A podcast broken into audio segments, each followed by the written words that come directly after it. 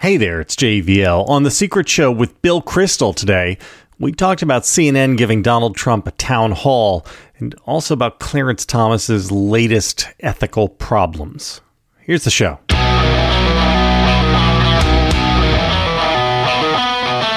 The news this morning, we are in a place where we have drip, drip, drip Clarence Thomas news every 48 hours or so. The Washington Post has a story today about Leonard Leo of the Federalist Society uh, arranging for Ginni Thomas to be paid $25,000 out of a nonprofit that had business before the court. And as he is making the request of Kellyanne Conway at the time, um, because he was having, anyway, uh, Ginni seems to have been consulting for Kellyanne Conway. Kellyanne Conway billed the nonprofit $25,000 for the $25,000 to go to Ginni Thomas. And the, the Leo line here is no mention of Ginni, of course. He wanted to make sure that none of the paperwork mentioned that this is where the money was going to. Uh, and the the purpose of this $25,000 payment is a, again, here's the, the direct quote supplement for Constitution polling and opinion consulting, which I, I don't want to prejudge, but I, I know a little bit about polling. I know a little bit about Kellyanne and her company, and I know a little bit about Ginni Thomas and her areas of expertise. This is basically a no show job this is this is the equivalent of this is twenty five thousand dollars just walking around money because she's one of us. She did not provide twenty five thousand dollars of value um, on on the mechanics of polling, because um, that's not something she knows dick about. So I. and this is on top of yesterday's story about uh, Harlan Crow paying for a couple years of boarding school tuition for the grand nephew of Clarence Thomas, whom he and Ginni had taken on as a ward, uh, which I was like semi sympathetic to. Um, and I, I, wrote about it in the triad yesterday. The weight of it all, though, is.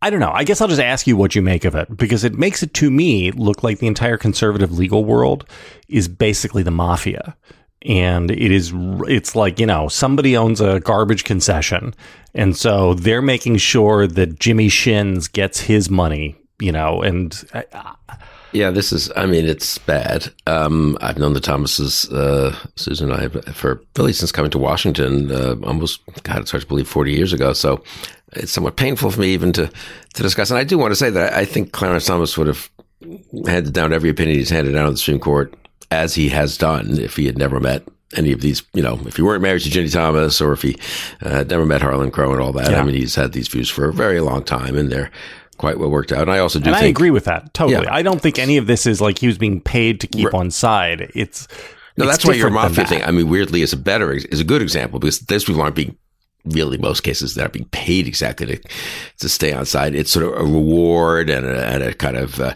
just you know spreading the money around among the friends. I think that's really Take really care true. of the family, right? Right, and and, and sort of you know, helping out in a just the way the mafia guys pay for the the, the less successful mafia guys' uh, kids' education or something, right? I mean, some of it is genuinely, if you want to put it this way, kind of philanthropic or kind, but it is uh, probably inappropriate, maybe not if not illegal, but, but certainly inappropriate. I'd say for a Supreme Court justice, as opposed to you know Matt Schlapp and Kellyanne Conway and a lot of other people sloshing huge amounts of money around to each other, which depending on what the rules are for 501c3s and not for profits and so forth, you know, if, if the donors are okay with it, it's, it's probably not our, not our problem, so to speak. It's not, it's not, uh, it's not impressive. It's not admirable, but it is what it is.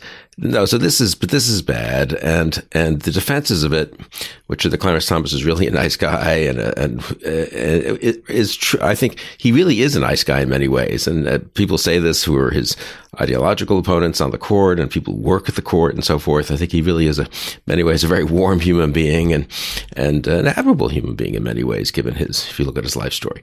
But that doesn't excuse it. I mean, this is the key point, I think, and you've made this, and I've tried to make this a little bit. The notion that he, it's precisely the whole point of ethics rules, guidelines. Let's leave aside the legality question, but just uh, why you want to have guidelines, formal or informal, that do guard against the appearance of impropriety. It's precisely because it's your friends who are going to try to help you. Right? I mean, I think the, the argument, the, the notion that this is not a problem because these are friends of Clarence Thomas has it backwards. People who are opponents of Clarence Thomas aren't going to offer him right. free trips on yachts. They're not going to uh, take, you know, get some money to his wife for a quote job, which may or may not be a real job, a real consulting contract on a real for a real polling firm and so forth.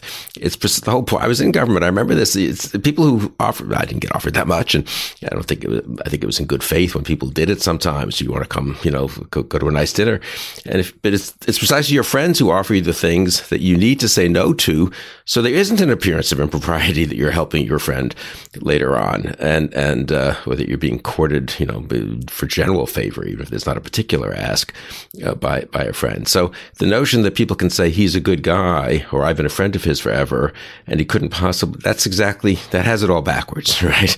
And that's why he should have at some point given this whole constellation of things said no to Harlan Crow, why the Ginni Thomas decades of activity now in the conservative movement, and it turns out pretty well paid activity, well, well compensated well activity in the compensated movement in the conservative movement is a problem. And it doesn't. It's not so much that they filed an amicus brief in this case or that case, but it's all unseemly at best, and and really unfortunate. And I think, you know, I don't know what to do about it exactly, but people who are sort of pretending no problem here, which is kind of amazing how much so I'm talking about. You followed this more closely than I, yes. you wrote about it, how much the Cons- Conservatism Inc.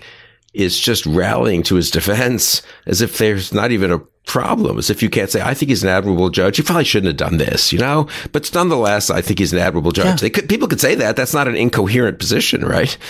You, you, the, it seems to me that the most sensible conservative response to this is, uh, I do not believe that any of Clarence Thomas's decisions were compromised by this. Uh, I don't believe he broke any laws. Um, but this really does hurt the legitimacy of the court, and he shouldn't have done it. And we should tighten up ethics laws going forward so this sort of thing doesn't happen again. Right? Isn't I mean this is a perfectly reasonable defense of Clarence Thomas, and instead what we're getting is.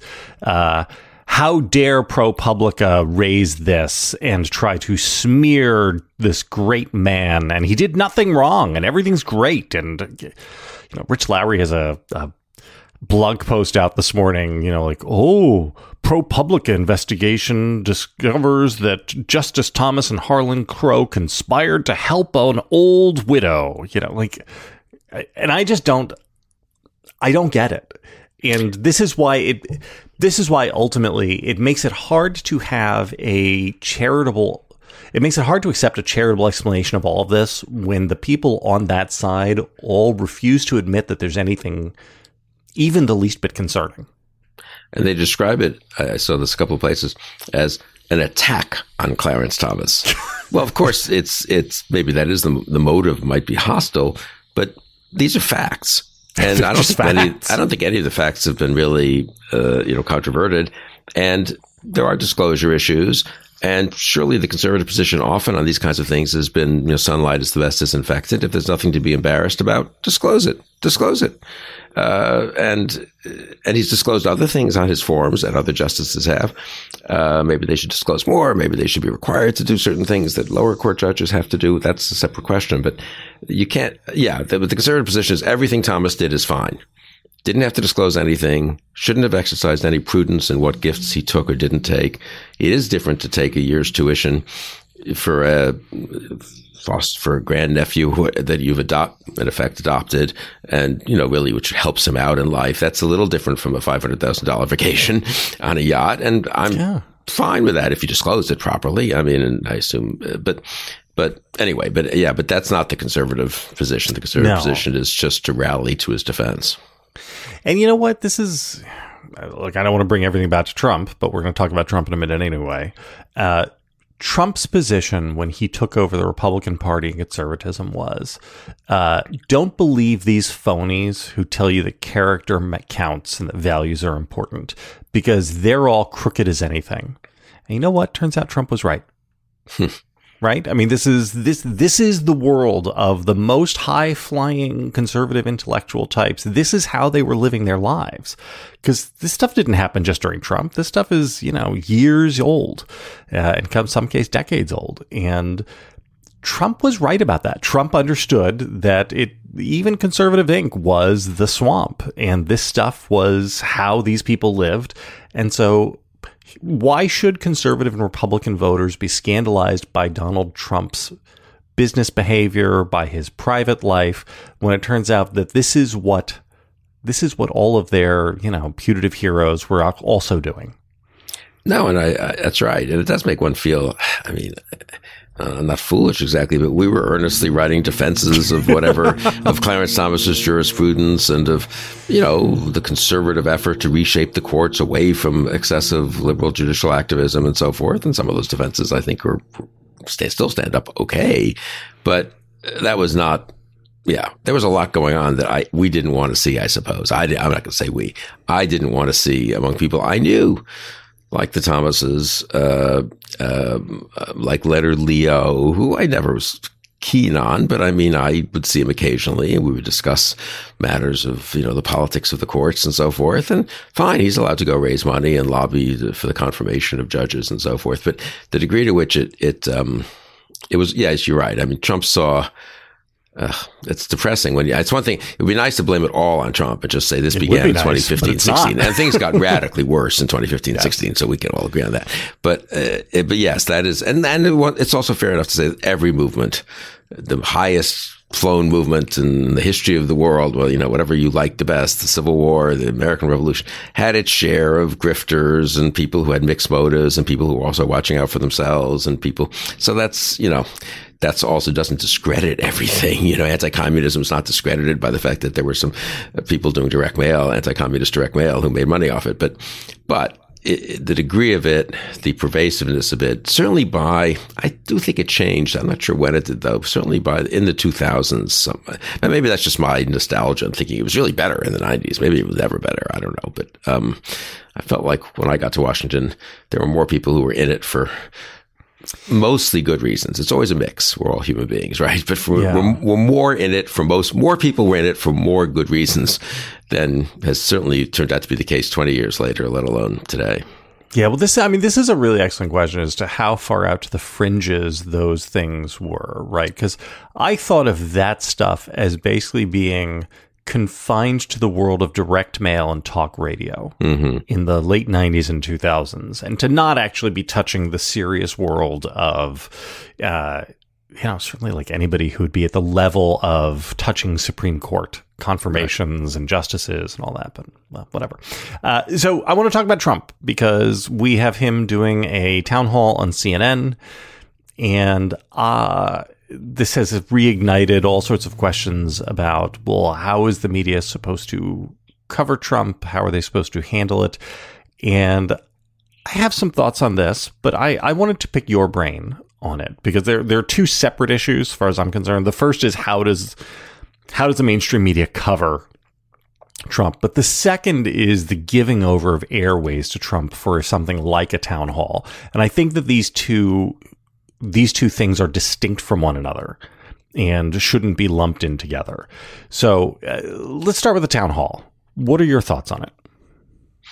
You know, I, I actually probably have thought about it less than you. So you go first. I mean, you, you have thought about it. So what's your make the distinction that you have in mind? Uh, I'm against it. I don't think that you should give airtime to a pathological liar who simply cannot be he cannot be argued back and pushed back against and fact checked in real time because he lies over and over and over and over and over again simply as a matter of drawing breath in ways which are categorically different from everybody else in the history of, you know, modern serious politics. Uh, it, it would be like having a town hall with Lyndon LaRouche. Why would you give Lyndon LaRouche your air to talk without any filter between them and your audience. Uh, and so that that's my feeling on, no, on that's the, interesting. the town so, hall. I mean, there'll be a moderator or a questioner from CNN who presumably is a bit mm-hmm. of a mm-hmm. filter and can follow, do follow up questions maybe on his own. I don't know how they're going to run it. Um, that would be important. Yeah, I guess my slightly modified version of your dislike of it, and I don't really disagree with you, but would be let's put it this way. The first 20 minutes of questions, if the first 20 minutes of questions aren't about January 6th, his responsibility for January 6th, his responsibility for other attempts to breach the rule of law and so forth, then it's a failure. Then it's not appropriate because then you're just treating him like, and here's, you know, some guy running for president and here's a, it's a, it's a quote normal town hall. I mean, if the first question isn't the Proud Boys just got convicted for seditious conspiracy, you were their inspiration. You were the one who said, stand back and stand by. You, your man, Roger Stone, was in deep and intimate touch with them. If the whole first 20 minutes of the town hall isn't informed by our friend Tom Joscelyn's work on the Proud Boys in chapter six and chapter eight of the January 6th committee report, then, then it's bad. Right. Then but you and I just, both understand the conventions of television. And this is the conventions of television make it impossible for a moderator or a host to simply go after somebody over and over and over when they're trying to. I mean, this is one of the, my frustrations, uh, and one of the reasons I, I hate TV and, and, don't do it much, uh, is because when some when something is really important and somebody should be grilled over and over and over again, what will happen is even the best the best moderators will. Uh, ask a question, maybe follow up once or twice. But if the person who's there doesn't want to answer it or wants to answer with lies, then very quickly you'll have to move on because the logic of television is that these people who host it have to book the next guest. And you cannot book guests who are terrified that if they come on, they will be chased down and, and forced to answer something right? I mean, this, there has to be the understanding that you know I've you've asked me that already six times, Chris. I'm not going to answer that. You know, you've gotten what you're going to get. Move on, and the hosts always do. Well, in the town hall, I think just to confirm your earlier uh, distinction makes it, of course, much harder because if the moderator's butting in, asking the fourth follow up question, well, you said this about Putin. Here, I'm going to read the quotation, Mr. President. You said Putin, that's really, he's a real smart guy. It's look how he's getting away with what he's doing in Ukraine. Do you stand by that? Well, then you're butting into this nice questioner out there who's asking God knows what. I don't mean to demean the questioners. Maybe they'll be excellent questioners. Maybe they'll have their own follow ups, but that's not typically how they work, right? These are probably undecided voters. Well, what does that tell you already, yeah. right? Uh, undecided yeah, Republican like, primary voters. I'm not sure who this is. Who's in this town hall, incidentally, right? I think yeah, you'll get one or two questions about January 6th. Then it'll be about inflation and what do we do about the border, President Trump? You know, they'll just move on to President Trump. The debt ceiling negotiations are ongoing. Tell us what should ha- it I don't know. Again, I just don't think it is responsible for broadcast networks to give unfiltered airtime to somebody who has attempted to overthrow American democracy. I very much agree with that. I also would say someone I saw this recently. I didn't follow up and read it in detail, but um, I think the town hall format is, I mean, I guess it's gone back a long time as far as to Athens and all that if you want to get fancy, but it was sort of invented by Roger Ailes, speaking of Fox News, um, in 68 for Nixon. And it was like Nixon was a distant figure, you know, was not a popular figure, was not, was not a lovable figure. Let's just say that he had lost in 60, then lost 62 governor's race in California. And was, he was tricky dick and he was cold and he was, you know, uh, calculating and so forth. And they wanted to humanize him. So they had town halls, which were sort of vaguely presented as if regular citizens, but they were mostly softballs and, you know, supporters of Nixon. And now that was, I don't know that they were hosted by any network. I think they were just done. And then they, of course, tried to get clips on the evening news and, and stuff. But, um, so the whole town hall, it's again, one thing if it were Jake Tapper, uh, asking Trump questions, because I think he would have the attitude that, well, I can be tougher on, I, I, I, should be courteous to, you know, someone running, a new person running for office, but Trump has a huge record here. I need to go into in depth. So he might overcome what you correctly say is the normal reticent to be too tough on as a questioner. But certainly you can't expect the town hall guests to do that or town hall participants to do that. So yeah, I guess I'm with you now that I, having had this discussion, uh, I'm not whether it makes a real difference fundamentally or any, you know, I mean, who's going to watch it except Trump supporters or Trump haters. So I guess it won't change anything. But, but, but it does subtly legitimize the notion that We're just going to treat him like another presidential candidate. And I discussed this with Dan Balz on the conversation about a month ago, the Washington, longtime Washington Post reporter, very thoughtful. And he was, I've got to say, I, I asked him about this, and, and he was the first to say, I don't quite know what to do. You know, we can't not cover the presidential race. We're the Washington Post. We're going to cover if Trump is rising or falling in the polls, if this issue, if this ad's effective or that one's not. But it's inappropriate to do that with a guy who is responsible for January 6th, among other things, and is a, you know, lies all the time. And so, but we can't sort of, every piece can't have two paragraphs at the beginning. Donald Trump, who incited an insurrection on January 6th, blah, blah, blah, you know, before you get to the news. So it's a genuine problem for a news media that is set up for a normal liberal democracy and for its, for normal elections and a normal liberal democracy uh, in the era of Trump. So I, I listened to that conversation with Balz and uh, I was dismayed that he didn't have thoughts about how they should cover it because it seems pretty obvious to me. Uh, and the obvious answer is that this is a moment in which the mainstream print press must abandon both sides journalism. Mm-hmm. So the, the the typical construct of any political news story is uh, the Leonard Leo thing I write. So uh, the Post has their scoop. They present the evidence and facts of their scoop. They then present the view of one ethics person who says that, boy, this is really troubling. And then they get a quote from another Thomas friendly ethics person who says, well, none of this really violates any written laws. And so, uh, you know, this is all just an attempt to, and they, they have a quote from a Thomas defender uh, explaining why. And that's your story. And I think you can't do that. Uh, this, I mean, you, and I am sorry, it doesn't have to be partisan media but it the both sides ish stuff, which I think is is valuable to a degree in media uh, because it, and the reason it's valuable is because in some cases in the cases in which it is valuable uh, it is a way for reporters to try to cover their own blind spots.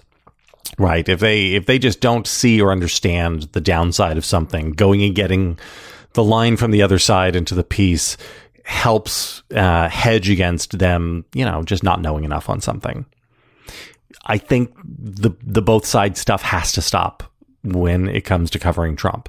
And you know, Trump says something crazy, you have to report it because he's the and then you have to explain why it's crazy and and then end the piece, right? No no going to Matt Schlapp to get Matt Schlapp's quote justifying what Trump said. Yeah, I mean, look, I'm inclined to agree with the caveat that, you know, this is how they're, these journalists, these newspapers and magazines are set up and it's pretty deeply embedded. And those customs are, as you say, sort of embedded for a reason. And so uh, it's not even enough to do what you say, which is, to, you know, if he lies, call him out on it and, and, and, and do so unembarrassedly. But see, it's not even if he lies. It's sort of he, his very being requires constant reminder of who he is. I was struck by this and looking at the Kayleigh McEnany, I think is going to host Tucker Carlson show or the former Tucker Carlson's former show, former hour all next week. And people have sort of gently, I've just skimmed a couple articles on it, but a couple have gently pointed out that she had some problematic statements as White House press secretary. And hmm. then afterwards, you know, as campaign spokesperson, uh, she, for example, the week after the election, just totally uh, circulated and promoted uh, the, the, total lies about the you know vote, voting uh, fraud, and you know she was a very big election denier um, in a way, as much as Tucker was. You know, Tucker has many terrible sins, and I'm glad he's not going to be on the air anymore. So I think it'll be good for our nation. But, but actually, the election denial was he was part of that, of course. But that was not quite his most his favorite thing was the you know, the racism and the bigotry, not the and the uh, replacement theory and and and, all, and the conspiracies uh, and being pro Putin. Not even the election denial. She was much more just straightforward election deny denial. Yeah. But then it's sort of still treated as if well, it's interesting that she'll be there and how she doing the ratings? And I don't know. And again, it would be tedious to repeat in every piece. This is a person who just lied from the White House podium, lied as a campaign spokesperson, lied as a Fox News commentator. But it's kind of a relevant fact. And, and it should, I'm sorry, it should be, it doesn't have to be the first paragraph, but it should be in every piece. This is, you know, uh, Donald Trump, who incited a violent insurrection in an attempt to prevent the peaceful transfer of power, said on Thursday at a rally in Oshkosh. Like that, I'm. I don't know, and I can tell you right now, the, the mainstream press is not going to be equal to the task. No, I mean and, that is for me. I think that's a very important point. I was talking uh, with a friend about this, and before we did the Dan Balz conversation, was getting some counsel on what questions And I very much like and respect Dan, and in a way, what he's saying, without saying it, he's a senior, very, very senior reporter at the Washington Post. What he's saying is, don't count on the media to save us. You know, yes, of course the number of institutions we can't count on to save us, and again, I'm not really saying this critically, just analytically, is a very large number of institutions. You know, the legal system, I think, did some good in 2020, obviously the courts. But I think what we're seeing now with Bragg and, and other cases, even Jean Carroll, she may well win. Uh, you can't really, well, we'll see with, with Jack Smith, but it's not clear you can count on the legal system to save us. You can't count on the media to save us. Uh, you can't count on, on business to save us, even though they're not crazy about Trump. You can't count on Republican donors or Republican elected officials to save us, the Republican Party to save us. You're running through an awful lot of big institutions that could be and have been in the past guardrails against various abuses, still are, to be fair, in some much more than others. Guardrails against some of the worst aspects of Trump and Trumpism, or occasional guardrails, you might say, flexible guardrails, whatever the metaphor is. But yeah, I mean, it's bad. You know, we, we, we say, and you know this, I mean, well, the, you know, the media is not going to be up to it, but that's itself a, a, very striking statement, you know, that's worth dwelling yeah. on for a second. What are we, what are we saying there for? And uh, I mean, if I wanted to be optimistic about it, I'd say that the media won't be as valuable to Trump this time around as it was the first time because right. he had to get from zero to one and he starts from one now. That's a very good right. point. We won't have the Les Moonves Is that was a uh, problem of, right, yeah. you know, promoting Trump basically, as he acknowledged, because it was good for ratings. I mean, right. Well, Even if they do pr- promote him, the, the advantage Trump gains from that, yeah, he has not is just diminishing returns. Right. Everyone knows him, so it's not like one more rally is going to make a big difference in people's judgment. In that yeah. in that respect, it's not worth probably agonizing about too much. It's probably the less of a problem than the other ways in which Trump is being helped by other institutions uh, failure to to do their job. In particular, yeah. the Republican Party. If I can just come back to obsessing on that for for one reason, I did. I, I just did a, a, couple of interviews. I'm going to Europe again next week, and so I was talking did a couple of interviews with the European journalists, and you know what's really how did that happen? What's and I the degree to which when you really step back and try to go up to thirty thousand feet and say, okay, let's get out of the week to week nightmare of it and think about it the capitulation of the Republican Party, which really means the elected officials more than anyone else, mm-hmm. but stoner world, I'd say, secondly. Uh, and then Conservatism Inc., which is the intellectual superstructure of the Republican Party. That their utter capitulation between 2016 and, you know, through 2021 and now through 2023 is so important and still underappreciated. That is, Trump is a very effective demagogue and a very dangerous man. That's why we're all against him, incidentally.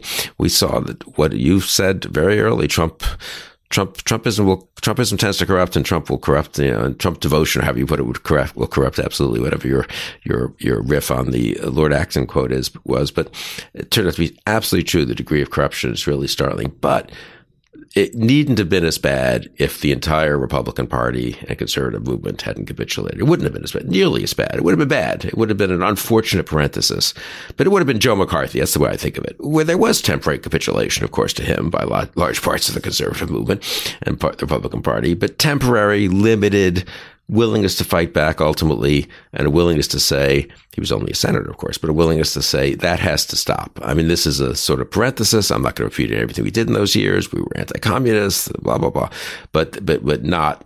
You know that we're moving on, so to speak. Eh, not just moving on, but acting to make sure we can move on by censuring him. Think about that for a minute. That's the. If you want to use that analogy, here there's a wish to move on, but no, no, no, no willingness to take any action to allow one to move on by ending this period.